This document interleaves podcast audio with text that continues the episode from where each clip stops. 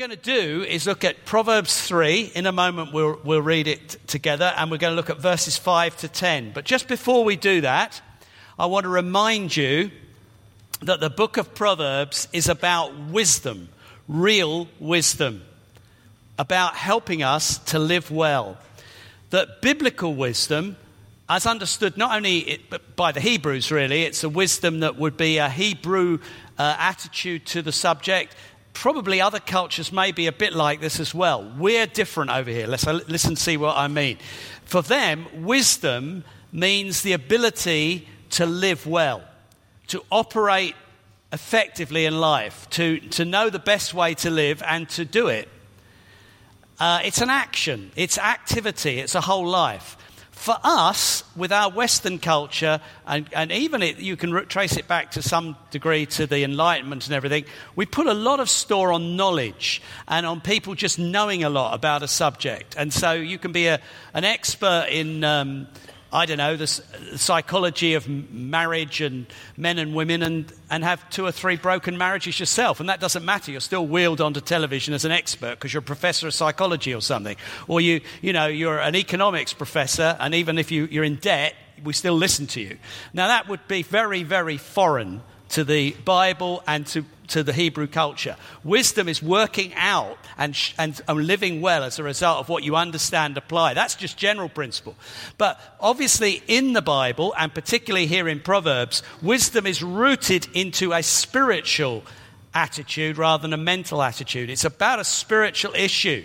In actual fact, you gain wisdom through your relationship with God more than human intellect. And that will come out again and again in this book, and I referred to it a couple of weeks ago. And so the Bible is very clear that wisdom is really found in God, who is all wise. And in the New Testament, that is emphasized in all God's Trinitarian glory. The Father is described as the only wise God in Romans 16, verse 27. In 1 Corinthians 1:30, Jesus the Son has become for us wisdom from God. And in Ephesians 1:17, the Holy Spirit is described as the spirit of wisdom. So God, Father, Son, and Holy Spirit are the source of wisdom. To really live well means you live out of what you your relationship with God and what you know about God's way of doing things. And it's more than just intellectual. It's his life in you as you walk in the spirit, as you begin to follow through with him. So, these verses are at the very heart of that. And some people say they are the heart of Proverbs. They are the, the sort of summary of what Proverbs is unpacking in, other, in the other chapters. So we're going to read verses 5 to 10 of Proverbs 3. Trust in the Lord with all your heart and lean not on your own understanding. In all your ways, submit to him. This modern translation I'm using says, but actually, acknowledge is a more common translation, and I actually prefer that word. In all your ways, acknowledge him, and he will make your paths straight. Do not be wise in your own eyes, fear the Lord, and shun evil. This will bring health to your body and nourishment to your bones. Honor the Lord with your wealth with the first fruits of all your crops. Then your barns will be filled to overflowing, and your vats will brim over with new wine. Very clear, three clear exhortations trust the Lord, fear the Lord, honor the Lord.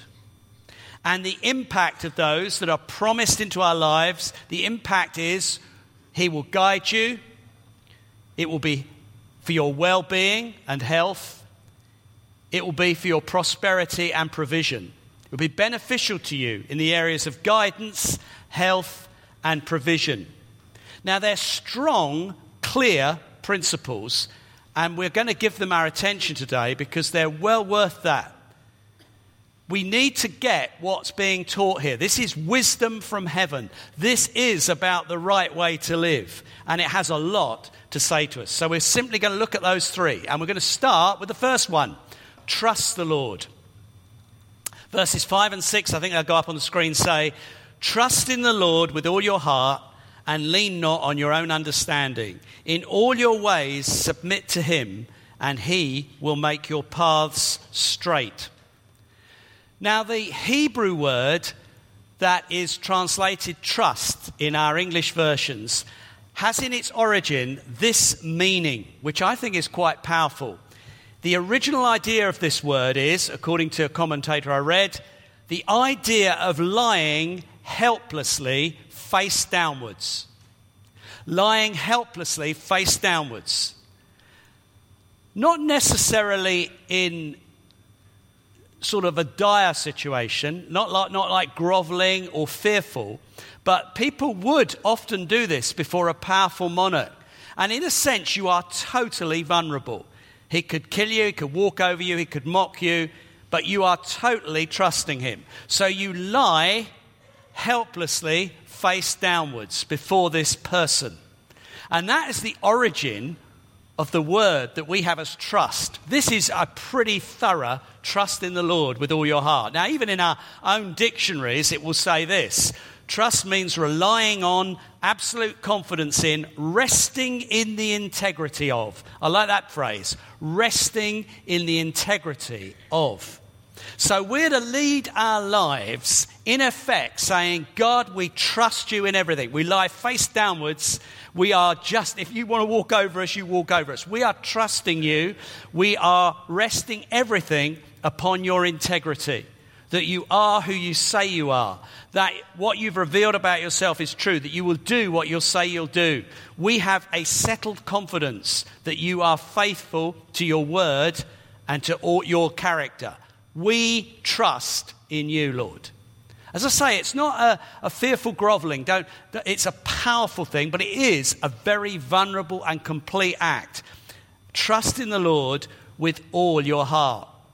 Now, actually, we've got to remember we're not talking about trusting in a principle or a law or a set of rules. People very easily turn the Bible into that. That is not how it is meant to be seen here or certainly at all as we get into the New Testament. But I wouldn't put that back into the Old Testament either. We don't trust in a, a, a, a law system or a rule system, we're trusting in a person. Look at Isaiah 26, verse 4. Again, I hope it will go up on the screen. Isaiah 26, 4 says this Trust in the Lord forever for the Lord Himself is the rock eternal.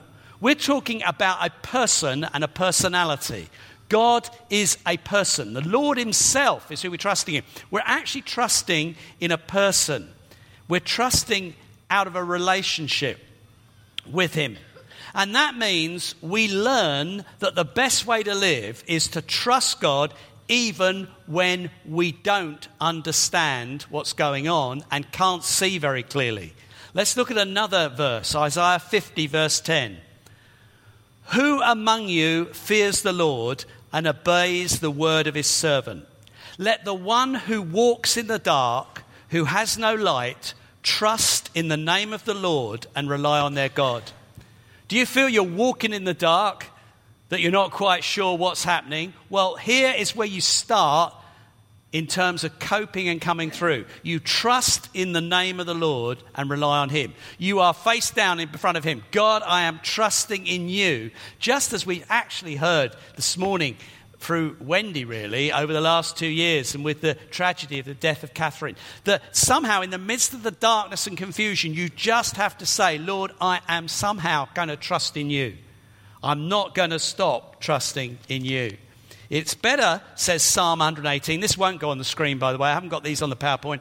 It says in Psalm 118, verse 8, it's better to take refuge in the Lord than to trust in man. To trust in human beings is very easy to do, and many of us do it. But the Bible says, and it's wise, it's wisdom, it's better to put trust in the Lord than to trust in people. Now, some of us will get that. But there is another stage where many of us will rest is that we really only trust ourselves. We really only trust ourselves. And I, I understand that. I think I battle with that. I'm naturally quite a suspicious person. I'm not married to tell you that. I always expect that it's not going to work that the machine's not going to work, that the company's let us down, that it's an idiot on the other end of the phone. Some people are positive. This, you know, I'm not a pessimistic person, but I just assume that it's going to be messed up and the person isn't going to do a very good job. Sorry. I battle with that a lot and I come over it, but I've only come over it through spiritual things. Through thinking, I'm actually trusting God. Uh, my life is not in the hands of this person, this system, this thing. My life is in the hands of God. Now, actually, I do like people, but I just don't trust them. And so, the, in the end, I've, I've found that God's helped me to work through in life by trusting that above that there is God. My life is not just in the hands of the random whims of people and their moods and their efficiencies. And so, you, you know, it's very practical not to trust in man. But, but my danger, which I'm really lingering on for a moment, is that I trust in myself. It's a form of arrogance, really, that I think I know more what should be done. I've probably done a better job than them. It's quite startling when you see that. You think, actually, you're quite arrogant. Well, Proverbs 28, verse 26, has a pretty blunt bit of advice. It says this it's not going to go on the screen. He who trusts in himself is a fool. He who trusts in himself is a fool. So that's pretty clear. that if you are, bottom line, I only really trust myself, the Bible is not very complimentary about it. Actually, Proverbs 3, verse 5, is slightly more polite, but basically says the same thing. It says, Do not lean on your own understanding. And that is so, so easy to do. I know that from personal experience. To really only lean on my perception of the thing that I've got it right. The computer is broken. No, it's not. You haven't switched it on right. But I'm convinced that we need a new one. So we, we lean on our own understanding in all sorts of areas where we shouldn't. Leaning, as you probably know, means putting your whole weight on something, which is worth just remembering. It's you put your weight on it. Do you put your whole weight fundamentally on what you perceive to be the right thing to do or the truth or where it's at? When all the dust settles, I lean on my own understanding if I'm not careful. That fundamentally, I think, you know, and I'm, I'm that, you know, A, X, Y, Z, I won't use names, they don't really know what they're talking about. I'm not even sure God's quite on the case today. I am leaning on my own understanding. That is a very real temptation. And the Bible says it's a silly thing to do. Don't do it. Don't lean on your own understanding. When you have important decisions to make, don't just trust in yourself. After all, God knows you better than you know yourself. God knows your abilities, your circumstances. He knows the whole situation. We have got an ability to think and reason, and God's given us that. So it's not that we can't begin to engage in it and think about it. It's more dynamic than that. It's that fundamentally, though, we acknowledge Him in all our ways. In all our ways, submit. I don't really like that word because I think it's far too colorless and one dimensional. Acknowledge him in all your ways. It's much more relational word, that word acknowledge him. Um, it, it, means that we, we, we have a relationship out of which we live and move at all times. I've just looked at my notes and I don't want to miss a point that I wanted to make. So I'll be quite open with you. And I'm going back one stage. I want to just talk for a moment about the danger the serious danger, the serious mistake of leaning totally on your own understanding. And I simply want to illustrate it with one reference from Genesis 3, verse 6. Because this is pretty serious stuff. The mistake of only trusting your own judgment and yourself is fundamental to the whole mess that the whole world is in. It is the way that sin came in. It was the first mistake that human beings made. It says of Eve, when the woman saw that the fruit of the tree was good for food and pleasing to the eye and also desirable for gaining wisdom, she took some and ate it. She also gave some to her husband who was with her, and he ate it. This is the tree that God says, don't eat of it. It's tree of the knowledge of good and evil. Everything else is fine. Leave that. God doesn't give a long winded explanation as to why. He just says it will have dire consequences. On the day you do that, you will die. But he says, just don't do it. Everything else, great. You can roam around, name the animals. It's all for you to rule. Just leave that. And the woman couldn't do that. So natural, so how we often live thought she was wiser, or the information she was receiving through her senses, through her understanding, through the persuasive words of the serpent, that somehow that gave her a better understanding and a better judgment than God's words to her did. She thought she'd gain wisdom by doing her, her own thing. The result was utterly disastrous. And that is a warning for everybody in the room, including me. Don't lean on your own understanding. Listen to what God says. Even if you think, is, is that right? Does that make, that doesn't seem very comfortable, doesn't sit comfortably. Well, don't dismiss God's word and the wisdom of God. Okay, let's, let's just fly, sort of flick back to where we're going. This is not just about only blindly obeying Him, submitting in a rather harsh sort of use of that word. This is about a relationship with God in all our ways of living. What the Bible is teaching us here is that trusting God means that we involve God in everything we do. It is a dynamic, living relationship. The word acknowledge has this sort of meaning in its original uh, word again being aware of and having fellowship with. It's a relational word, the word that's translated acknowledge or submit. It's a long way from submit, I believe. It's a relational word. It's about having, uh, I mean, it can even be used for intimacy between men and women, the root word. So it, it's a very different thing. It's about in all your ways, talk to God, commune with Him Listen to him. Think, what does God say about this in my life? In all your ways, acknowledge him, and he will make straight your paths. In every area of your life, and I mean it, every single area, share it with the Lord. Talk about it to God. Grumble to him. If you like, argue with him. That's not the problem. It's just don't cut him out of it. Talk to the Lord in every area. Acknowledge Him. Acknowledge He's God. Acknowledge that you know that He is overall. It's a bit dark at the moment. You can't see what He's doing, but you know He's not out of control. You do that. You acknowledge Him in every area. There are no no go areas. Now, let's get this really practical. We tend to have no go areas. We sometimes don't really realize it. But in any area where you decide you can live without the benefit of God's input, you are probably going to end up with a disaster and a problem. Now, I'm not saying that's the only way you get disasters. All sorts of the whole issue of, of, of, living in this world is there's human sin, there's demonic attack, there's our own lack of understanding, sometimes our own fleshly weakness, all sorts of things. But this is a truth that we're looking at. If you cut God out of an area of your life, it's probably going to end badly. Now, it may not be immediate, but it has a slow, a slow fuse sometimes.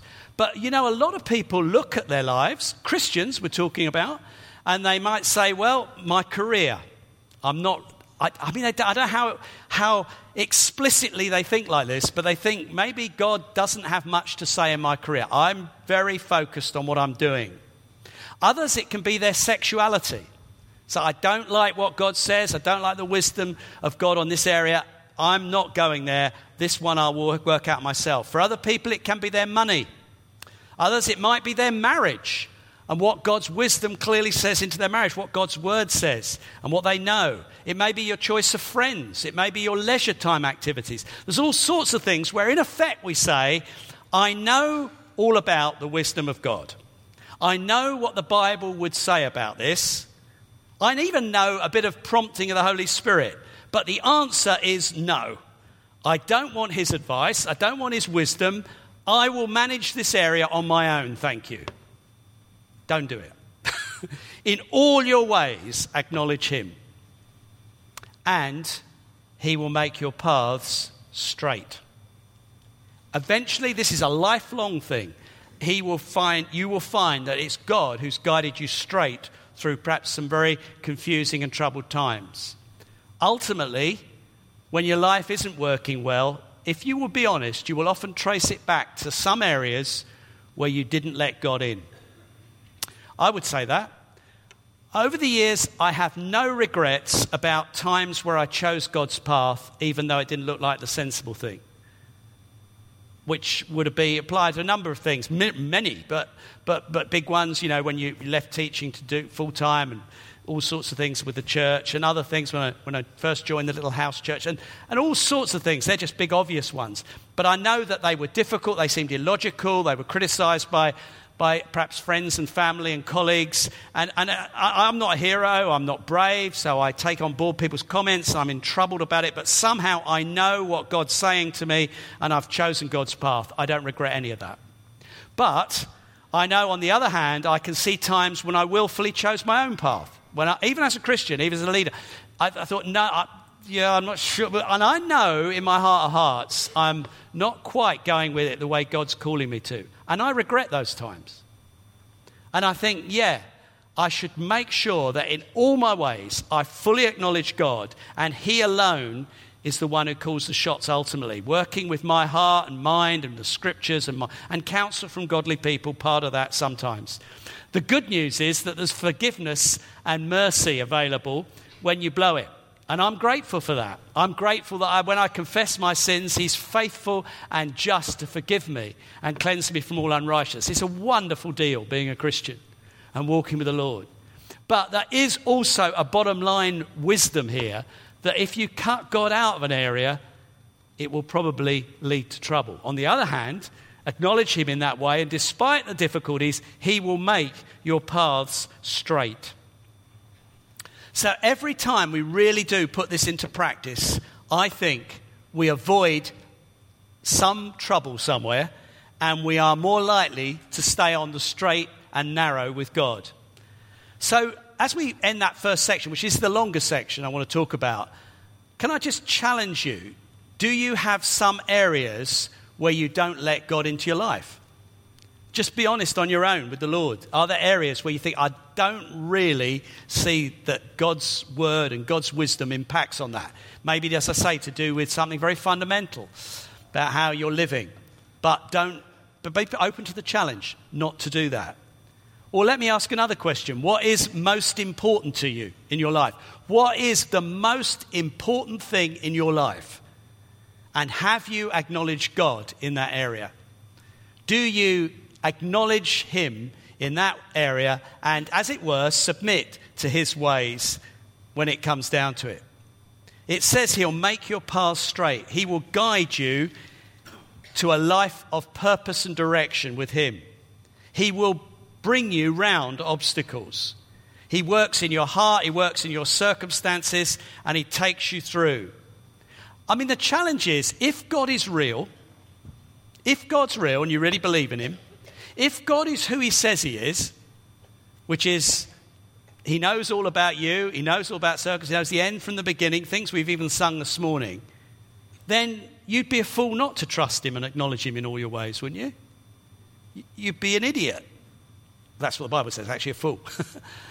But, eh, you know, we just need to let the logic get in there. Look, if, if we believe in God, if we believe this Bible and believe the gospel and believe about Jesus and who we are in Christ and all the stuff most of us in this room probably have a fairly good idea and could give a little mini talk on, if we do that, then surely this must be the only way to live.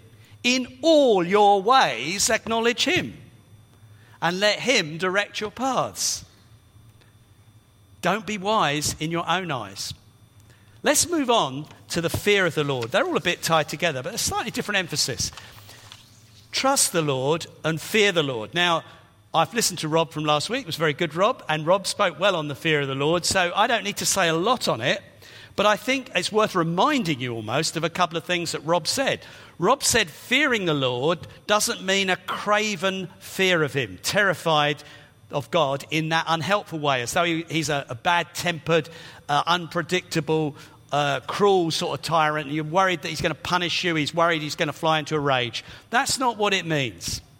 And I think some of the phrases Rob maybe even mentioned last week, I wrote a few down. It's more about affectionate reverence. It's a nice phrase affectionate reverence. A love for God and an awe for God together. So you love Him and yet you're in awe of Him. You are reverently prepared to obey Him. Fear the Lord. Actually, the best definition as ever probably is to read something in the Bible. Let's look at Deuteronomy 10:12. I think it'll go up on the screen because it sort of defines the fear of the Lord, fearing the Lord. And now, Israel, what does the Lord your God ask of you? But to fear the Lord your God, to walk in obedience to him, to love him, to serve the Lord your God with all your heart and with all your soul. So, fearing God is loving him, but it's obeying him and serving him wholeheartedly. So, basically, life is about, Lord, what I do with you and, and, and for you. Now, the scriptures we're reading, and we, we probably put them up already for me because I didn't mention it, but verses 7 and 8 say, Do not be wise in your own eyes, fear the Lord and shun evil. This will bring health to your body and nourishment to your bones. This little couplet says, If you get this right, you will be healthier than if you don't. It's quite an interesting challenge. In fact, it's a sort of three little keys to healthy living. Don't be wise in your own eyes, fear the Lord, and shun evil. Now, I am aware that many commentators point out that Proverbs are not promises from God. And I get that. I get what they're trying to say. They're saying Proverbs are general truths, they're principles to help you through life. But I, I think if we water them down too much, we lose something. And I just want to be cautious about overstating that they're not promises. They are truths, they are true principles, they are God given truths. And we can trust in the Lord. We can trust in the very truths we're reading right now this morning. And actually, they are food for our faith. And I sometimes think over analyzing the Bible is a slightly dangerous practice, though I live in that world. I think it is dangerous because I think it can undermine faith. At one level, most of the Bible is written in, in a context in which it was written, is written in ordinary language for ordinary people.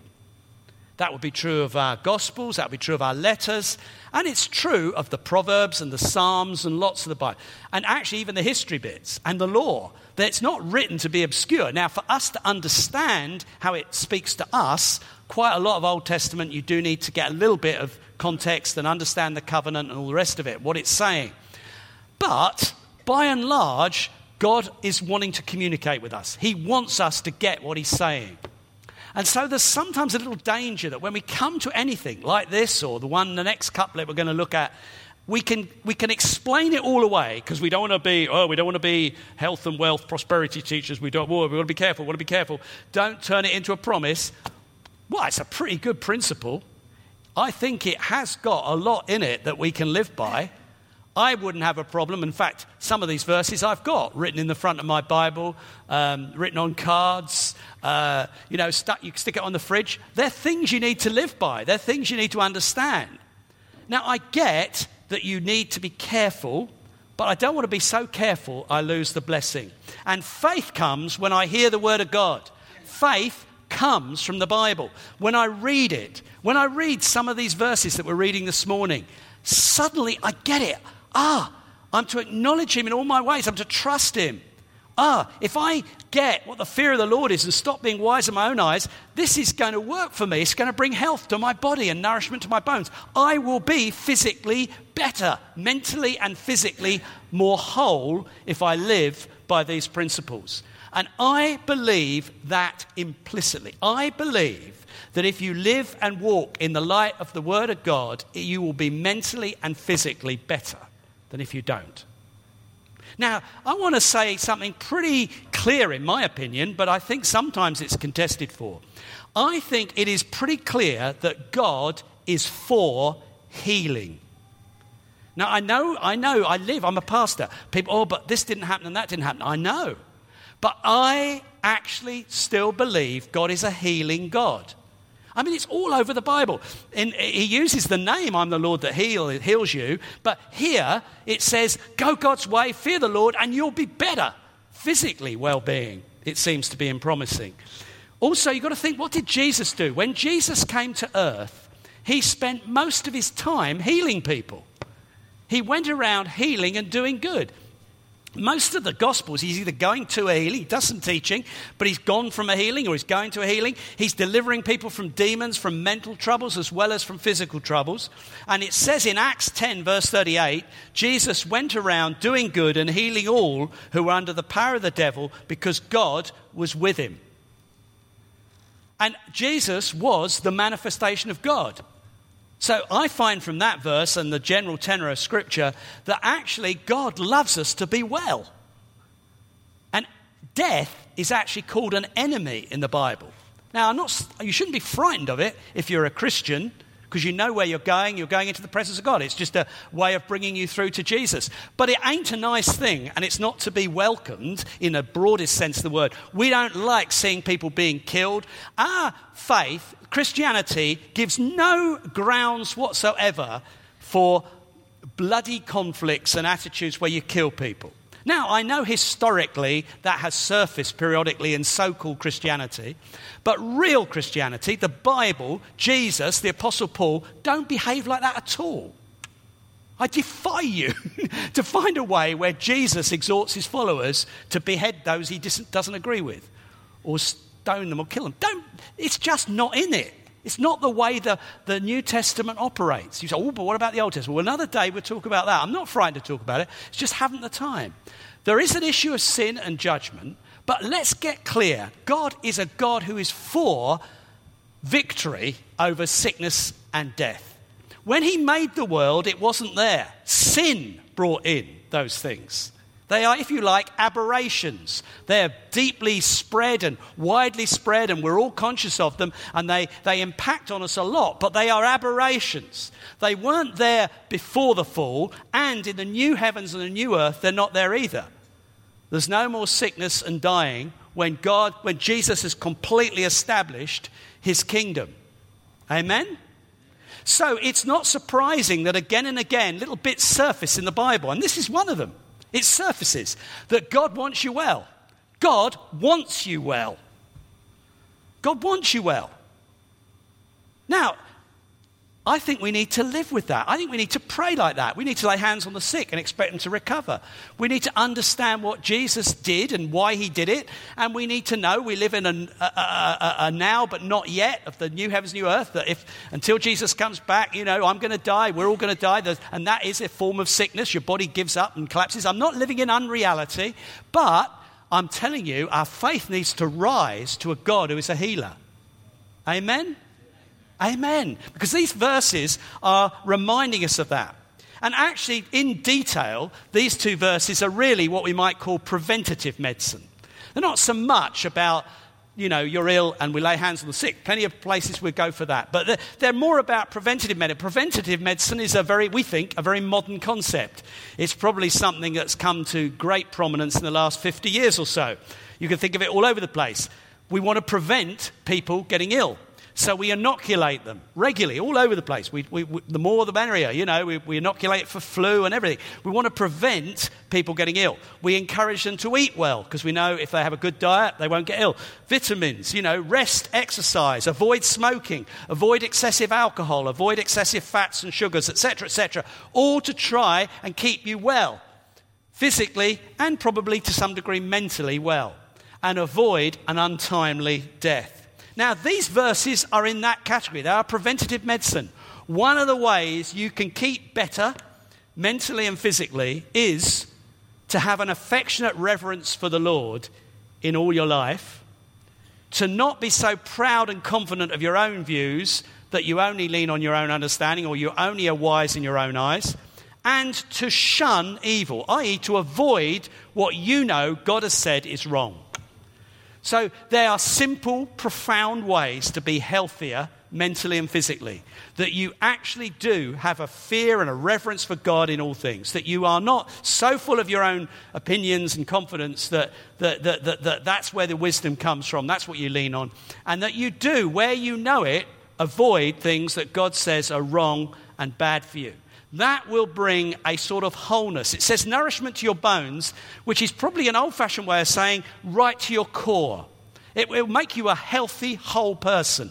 You will be healthier and more whole, wholesome. To be honest, brothers and sisters, I've now, whatever age I am now, I've been a church leader for 40 years nearly. I have seen this come true again and again and again. I have seen people get saved from really pre-wrecked lives which have left them mentally and physically quite poorly in different ways. And at, not, not all instant, it's not all lay hands, hands. Sometimes it is. But as they have begun to walk authentically as Christians, I have watched them, their, even their complexion changes. And a few years later, they look healthier. They are healthier. Now, some of it's very understandable. They're no longer smoking dope. They're no longer smoking straight cigarettes. They're no longer getting drunk every other weekend. Yeah, I understand that. And that is part of the deal. That's the whole wholeness of it all. That's the wholeness of it all. But it's even more profound than that. You just know there's something in their very bones that's different. It works to walk with God. Amen? You agree with me, I hope. And it's a very easy to, I mean, I'm going to have to watch it. I'm enjoying myself. I'll give you one example which is near to every one of us in this room stress. Stress. Stress is a modern plague. Do you know some doctors estimate that as much as 80% of diseases are stress related in some way? Perhaps in their origins, I don't know. Now, our life is full of stress. We have too much to do and too little time to do it in. We have huge pressures to do better, to buy more, to have more, which were unknown for most generations and still unknown in large parts of the world, which actually are a very mixed blessing. My personal little beef is going to come through. We have far too much choice. Every one of you has far too much choice, and it's driving you batty. Because you don't even know what form of yogurt to buy. You, so that's slightly light-hearted, but it's slightly true. Our world has produced all sorts of things, and much more profoundly and seriously, I think we sometimes have too much information about the world and all that's going on in it, which piles in stress, the state of, uh, you know, Islamic State or what's going on in Ebola, all sorts of things, but we're right in our faces on our news. I think we get drop, job stress and pressures totally know that. Family stress, I think dysfunctional family, broke up of family, breakup of relationships, that creates stress. Identity issues, which we think are so wonderful, everybody can choose what sort of sexuality they want to be, probably creating a massive stress and all the rest of it. There's all sorts of things. And not least, we have a culture which tells us that you can have your dream and you're in control and make your choices. And we're not. You're not in control. How, you know, apart from God, you know, how's the, you, you do what you can with what you get, but the idea that all of us can somehow reach a pinnacle, and, and so there's masses of frustration built in. Masses of frustration. The me centered culture. You aren't fully in control. You, uh, you know, you're trying to do something. You, you know, you're trying. You've got to find a place of peace and fulfillment and contentment. Not ever, ever, ever. And it's so. So we live in a very stressful environment. But these verses, stress creates illness. These verses would and do relieve us of masses of it. If you truly trust the Lord, if you truly fear the Lord, you immediately undercut a lot of stress. You really do. And then, if you add to that that sense that you're not just going to call it yourself, you're not just leaning on your own understanding, you're not just wise in your own eyes, and actually you're going to shun evil. Yeah, you're not going to live by this world's morality. You're not going to take it all on board. You're going to say, God's, God's right, I'm going to follow God's way, I'm going to live God's way.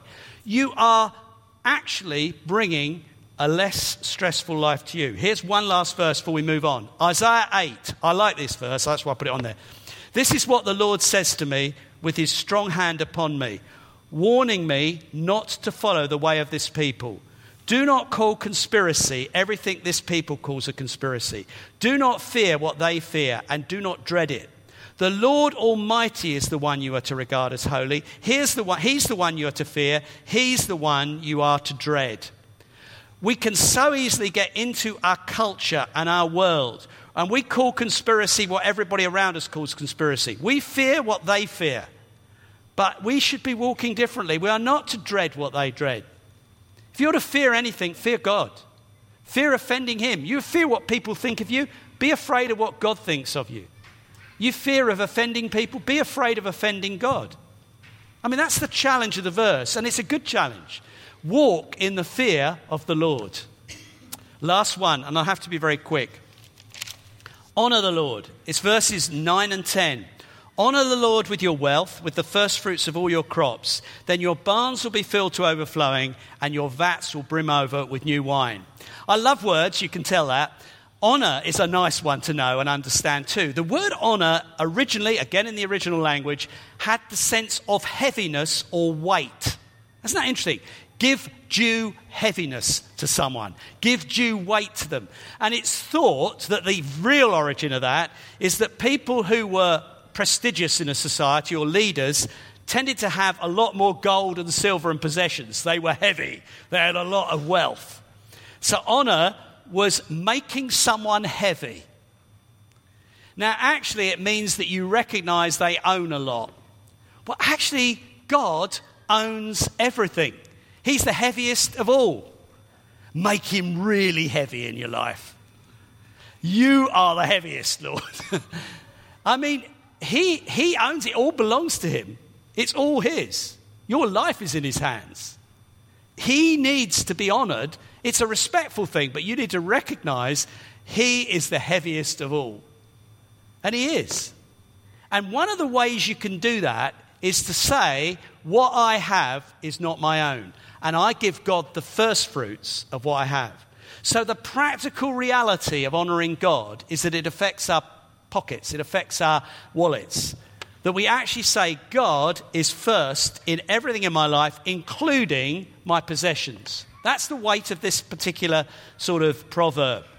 Giving to God is a practical way of expressing the fact that you know He has all things in His hands and it all comes from Him and he's the heaviest of all. So you give him a little bit of your weight back.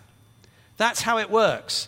You know, it's very easy in our materialistic world to not think like that, to be leaning on our own understanding again and trying to calculate our own way through on finances, or even to sort of tip God. You know, you can do that. What's tipping? Well, tipping is giving a little bit that's left over when you think someone's done a good job. And I think we can think about our giving to God a bit like that. You know, well, you know, it's not working very well for me at this moment. I'm not, th- I've stopped my giving, or, you know, I've, got, I've not got much left over at the moment. No, no, no, no. The way to live if you, is to honor God. It's all about honor, really. But when you honor God, you give him the first fruits. He gets off the top, not the bottom. We need to understand that is a principle for blessing in life. Now, here's another one that people say, oh, no, it's not a promise. Well, it's a very deep principle in the scripture. I've briefly looked this week, and I cannot find a passage in the Old Testament or the New Testament that mentions giving and does not mention receiving. Just listen to that. I cannot find a passage, Old or New Testament, that specifically mentions this sort of thing, which this passage does, giving to God, and does not mention that God will bless you and you will receive back. Now, I think that's a pretty profound principle to live by. You need to say, if I honor God, if I put Him first in my material things, He has promised to meet all my needs. I think you need to have faith in that, and I think you need to live by it. And Marion and I have proved it for many years, since our beginning of our marriage, nearly 40 years. And actually, it is true. If you say, when you do your finances, the first thing on my cap budget for the year is giving to God. So here's my bu- budget book. It's not my mortgage. It's not my council tax. It's not my food bill. The top one is giving to God. And the top one's how much we're going to do. Can we increase it? You know, now we get into a slight habit on it. It happens, but but when I get a pay rise, first thing, right, let's impact this on the giving. It must be a sense of first fruits. It must be that you are serious about honoring God and you can trust Him to provide for you. Every scripture, I could give you a list, I've got them written down and I'm nowhere near time.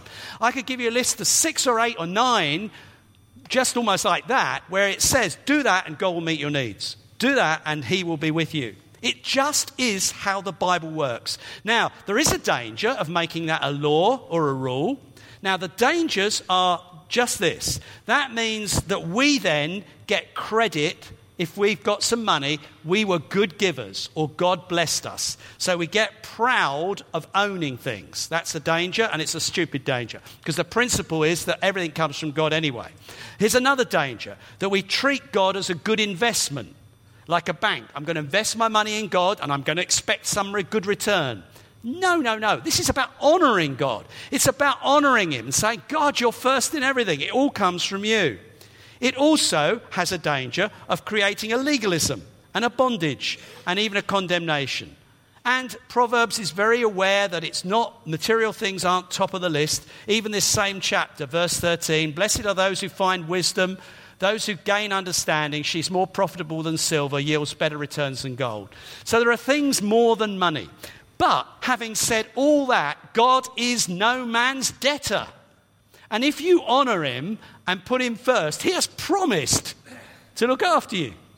I mean, it just is there. 2 Corinthians 9, verse 6 to 11. You know, God said, if you do this, I will meet your needs and you'll be able to be generous on every occasion. So our faith needs to get hold of some of these passages. We need to do real work, sweaty sometimes. How am I doing this? Am I doing this? How am I going to do it? What am I going to do? I can't give you answers. It's you between you and God. But when you honor the Lord with your wealth, this will be true. What we've just read. It says, Honor the Lord with your wealth, with the first fruits of all your crops. Your barns will be filled to overflowing, your vats will brim over with new wine. Maybe a bit of prophetic, prophetic element. I haven't got any vats. But, but actually, the principles are pretty clear. God will meet your needs, and you'll have enough to be generous and keep giving. So, these are wonderful principles of God's word. No matter how experienced we are in life, whether you're a mature Christian or a baby Christian or whether you're not even a Christian at all, you need to hear these principles this morning. You know, it's very easy to do what I've been prone to do, to do everything according to how you see it, to actually lean on your own understanding, to actually be wise in your own eyes. We're all capable of doing that and of making a mess of it as a result. We desperately need to get these truths and to live by them.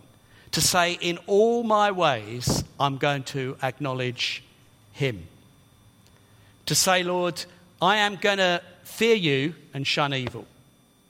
Lord, I'm going to give you the first fruits. I'm going to say, You gave me everything I've got, and I'm acknowledging that with the first fruits all the time.